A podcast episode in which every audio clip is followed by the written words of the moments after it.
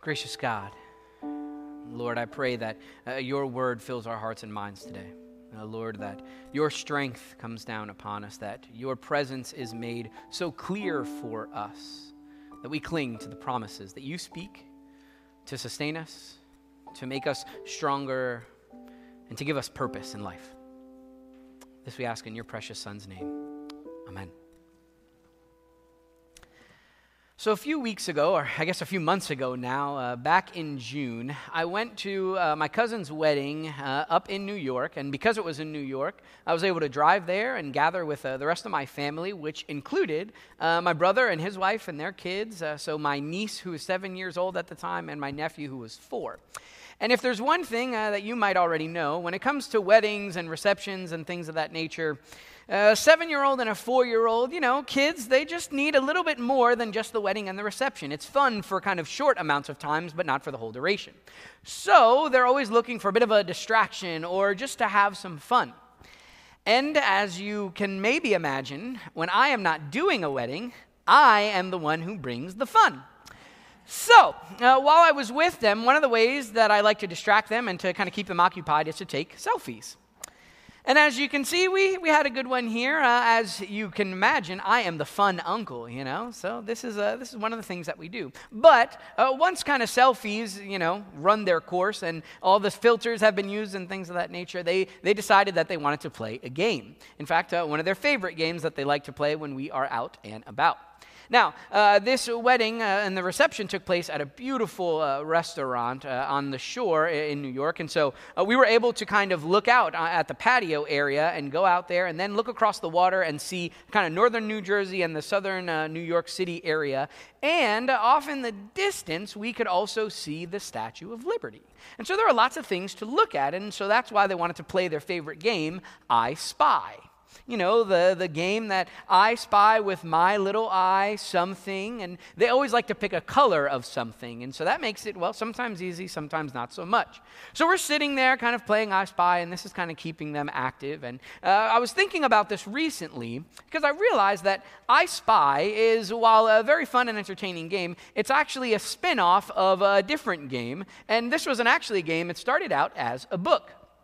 And in this book, uh, you were not looking for an object, but rather for a person. And this person was dressed in a very specific outfit.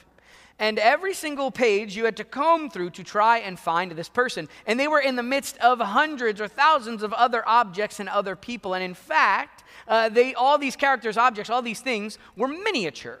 In fact, I learned that uh, when this book first came out, they used to give the book out with magnifying glasses so people could really look so closely for this person. You may already know what I'm talking about the book, Where's Waldo? Right? And so I was thinking about Where's Waldo, but uh, not exactly because of the book itself, but rather the concept of the book as a whole. That when you think about uh, Where's Waldo, it's kind of speaking to our lives in a really unique kind of way. That uh, there's so much going on around us. And in the midst of it all, we're all searching for something, or in this case, someone. And see, I think uh, that kind of concept is actually something that is really unique in how it speaks to us this morning when Jesus is speaking in the Gospel of Luke. And so this morning, I want you to join me on the search. See, we're going to spend time asking and answering the question where's Jesus? Because physically speaking, when Jesus is, is talking, he is in the midst of his disciples, right? He is right there with them. But they're standing in the middle of the temple, right? And when they're in the middle of the temple, they're looking up and they're just kind of taking it all in. They're looking at all the jewels that adorn the temple. They're standing in awe and wonder. And it's this beautiful thing. And then Jesus begins to teach. And he says to them, The time is coming when all these things will be completely demolished not one stone will be left on top of another. And so they start asking Jesus questions about, you know, uh, how is this going to happen? What's going to happen? When's going to happen? And so Jesus continues to teach then. See, because it's not just that the temple is going to be destroyed, but that there's more to it. And he tells them, uh, don't let anyone confuse you. Because there are going to be others who come and they say that they're the Messiah, and they're going to tell you that it's going to happen on this day, at this moment, in this hour. Right? We've kind of seen this in our lives over the years, right? If you're around for Y2K, you know, the, the world's going to end, what's going to happen, right? And then in 2012, a movie came out about how the world was going to end in 2012. There's a whole thing about that, right? So, so part of this is already kind of coming to life for us. But Jesus says, don't be distracted by those things. Don't panic, right? But, but there's more to come. See, when you hear of, of wars and insurrections, there's more to come. These things must take place, but the end will not come immediately. And then he adds on to that. He says, Nation will go to war against nation, kingdom against kingdom. There will be great earthquakes, famines, and plagues in many places. There will be terrifying things and miraculous signs from heaven. But before all of that occurs, there will be a time of great persecution. You, you, the disciples, Jesus is saying, You, my disciples, you will be dragged into synagogues and prisons. You will stand before rulers and leaders, and you will stand trial because you are one of my followers. So, the vision that Jesus shares here is a vision of, of massive destruction and of violence. He starts out by talking about the temple that they're standing in and how not one stone will be connected to another wars, insurrections, nation against nation, kingdom against kingdom, earthquakes, terrifying plagues, all different kinds of signs. And before all of that, great persecution. Great persecution for anyone who says that they are a follower of Jesus. So, where's Jesus? I kind of get the impression that maybe that's a question the disciples were asking too that he said all these things, but where is he now? Right? I mean, could you imagine being there in the room, listening to Jesus as he says these things to you, that this is what's coming for you? I mean, it doesn't really sound like the message that we're used to hearing. It doesn't sound like this compelling message of following Jesus that's full of, joy and hope. Right? If you're here with us for the first time this morning, come back next week. It'll get better, I promise, okay? But, but Jesus invites us into this, this really unique experience, this really unique vision that he talks about his disciples, that what they're going to experience, and that it's still the same for me and for you today. See, and I think that's one of the things that makes this passage so scary that Jesus is, is talking about our future too. Because we've seen some of the things that he talks about happening right now. Right? In the world in which we live around us, you can see what's going on in other parts of the world with one click of a button. It's like if you've ever looked at a page of a Where's Waldo book, the entire world, the whole landscape is laid out in front of you. There's so much to focus on, so much to see, you can't even take it all in at once. We watch as wars take on place and happen in the world around us, and as we perhaps are involved in them. We've seen insurrection in the midst of our own country and in countries around the world. We, we've witnessed earthquakes and plagues and famines going on uh, across the country, across the world, wherever it is, it, you've probably seen one, even in our own backyard.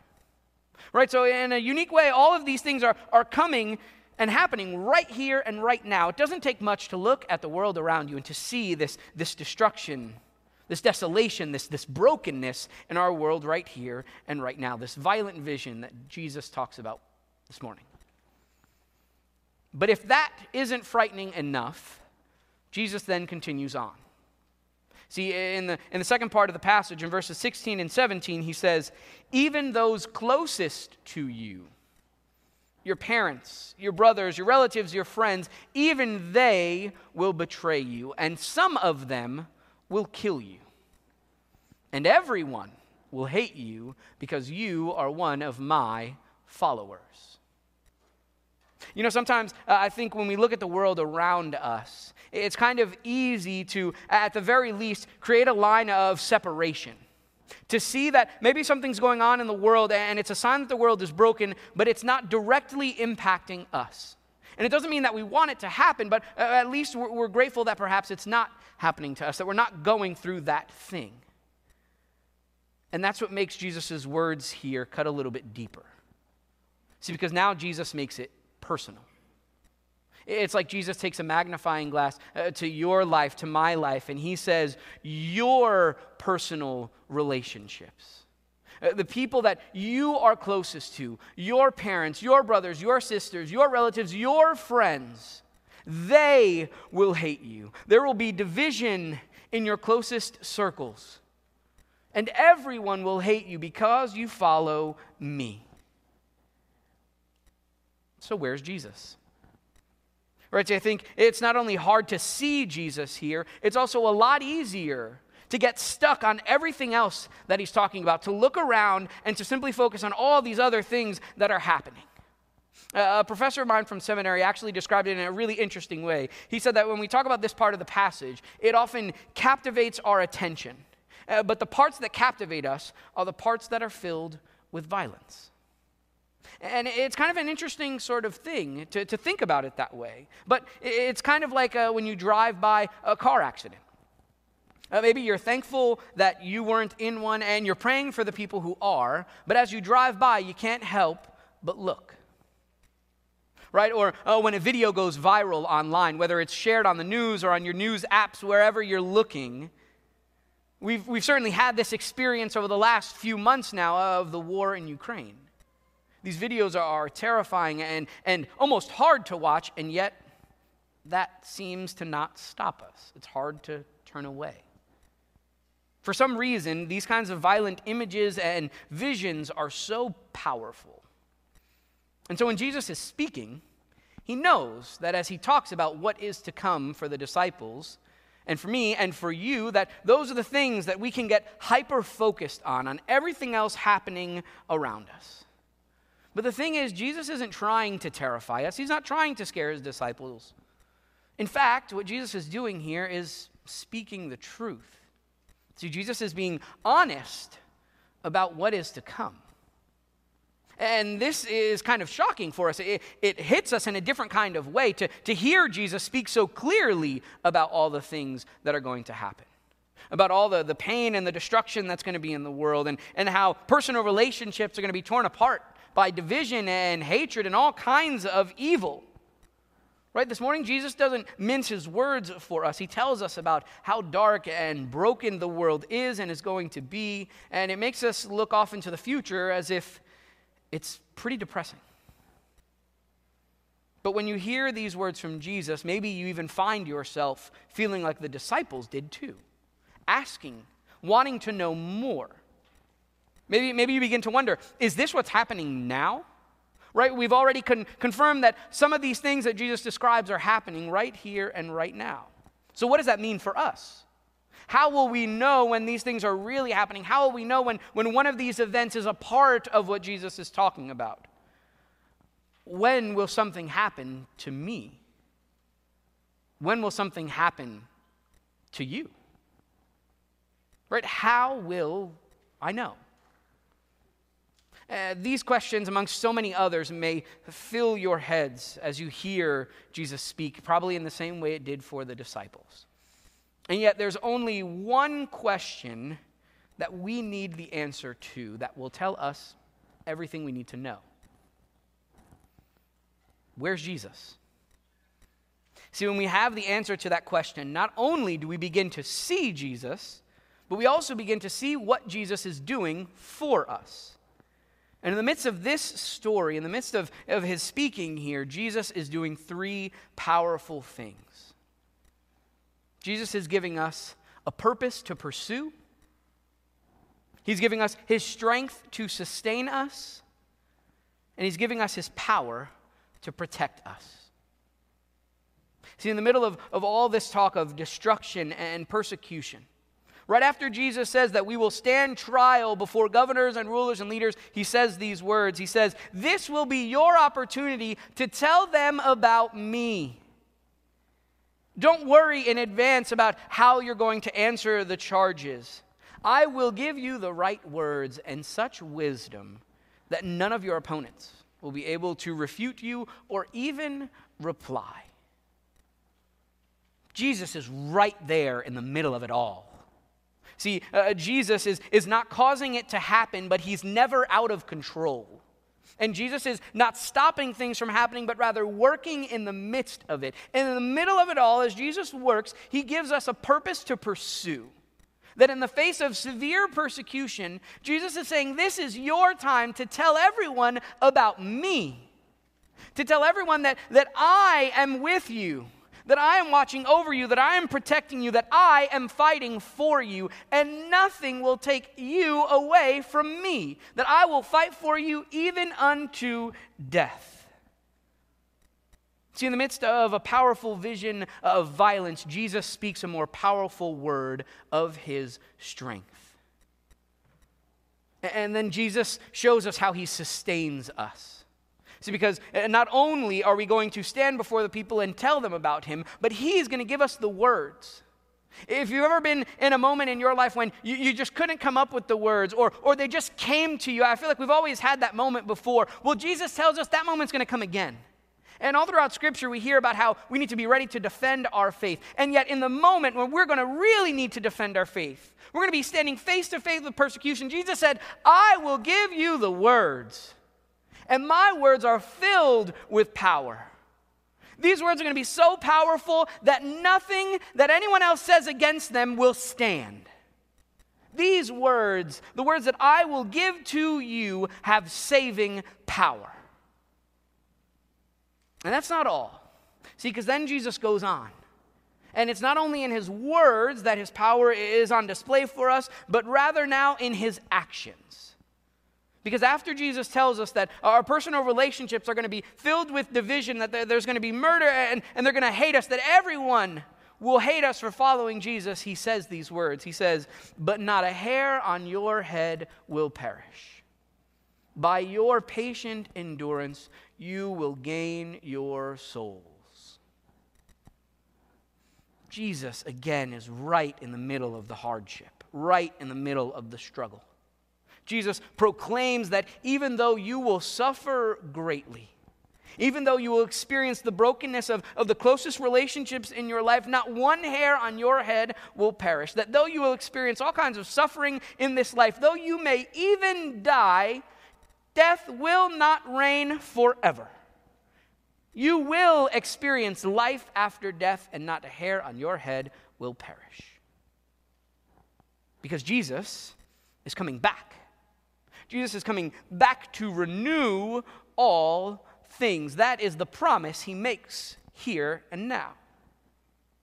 See, when Jesus speaks, he invites us into a frightening vision of a future that once awaited his disciples and now is a future that awaits me and you.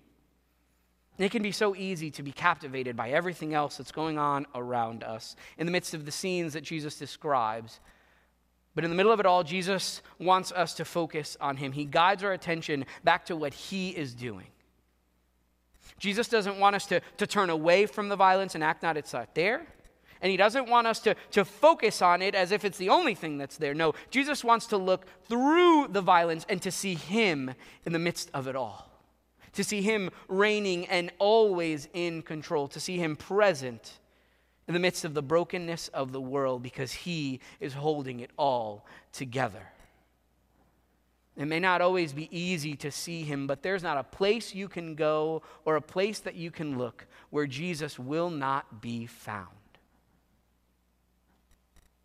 And I think it's fair to say that when we read passages like this one, or even when we look at the world around you, or even our own lives, there, there are times when it's really hard to see Jesus.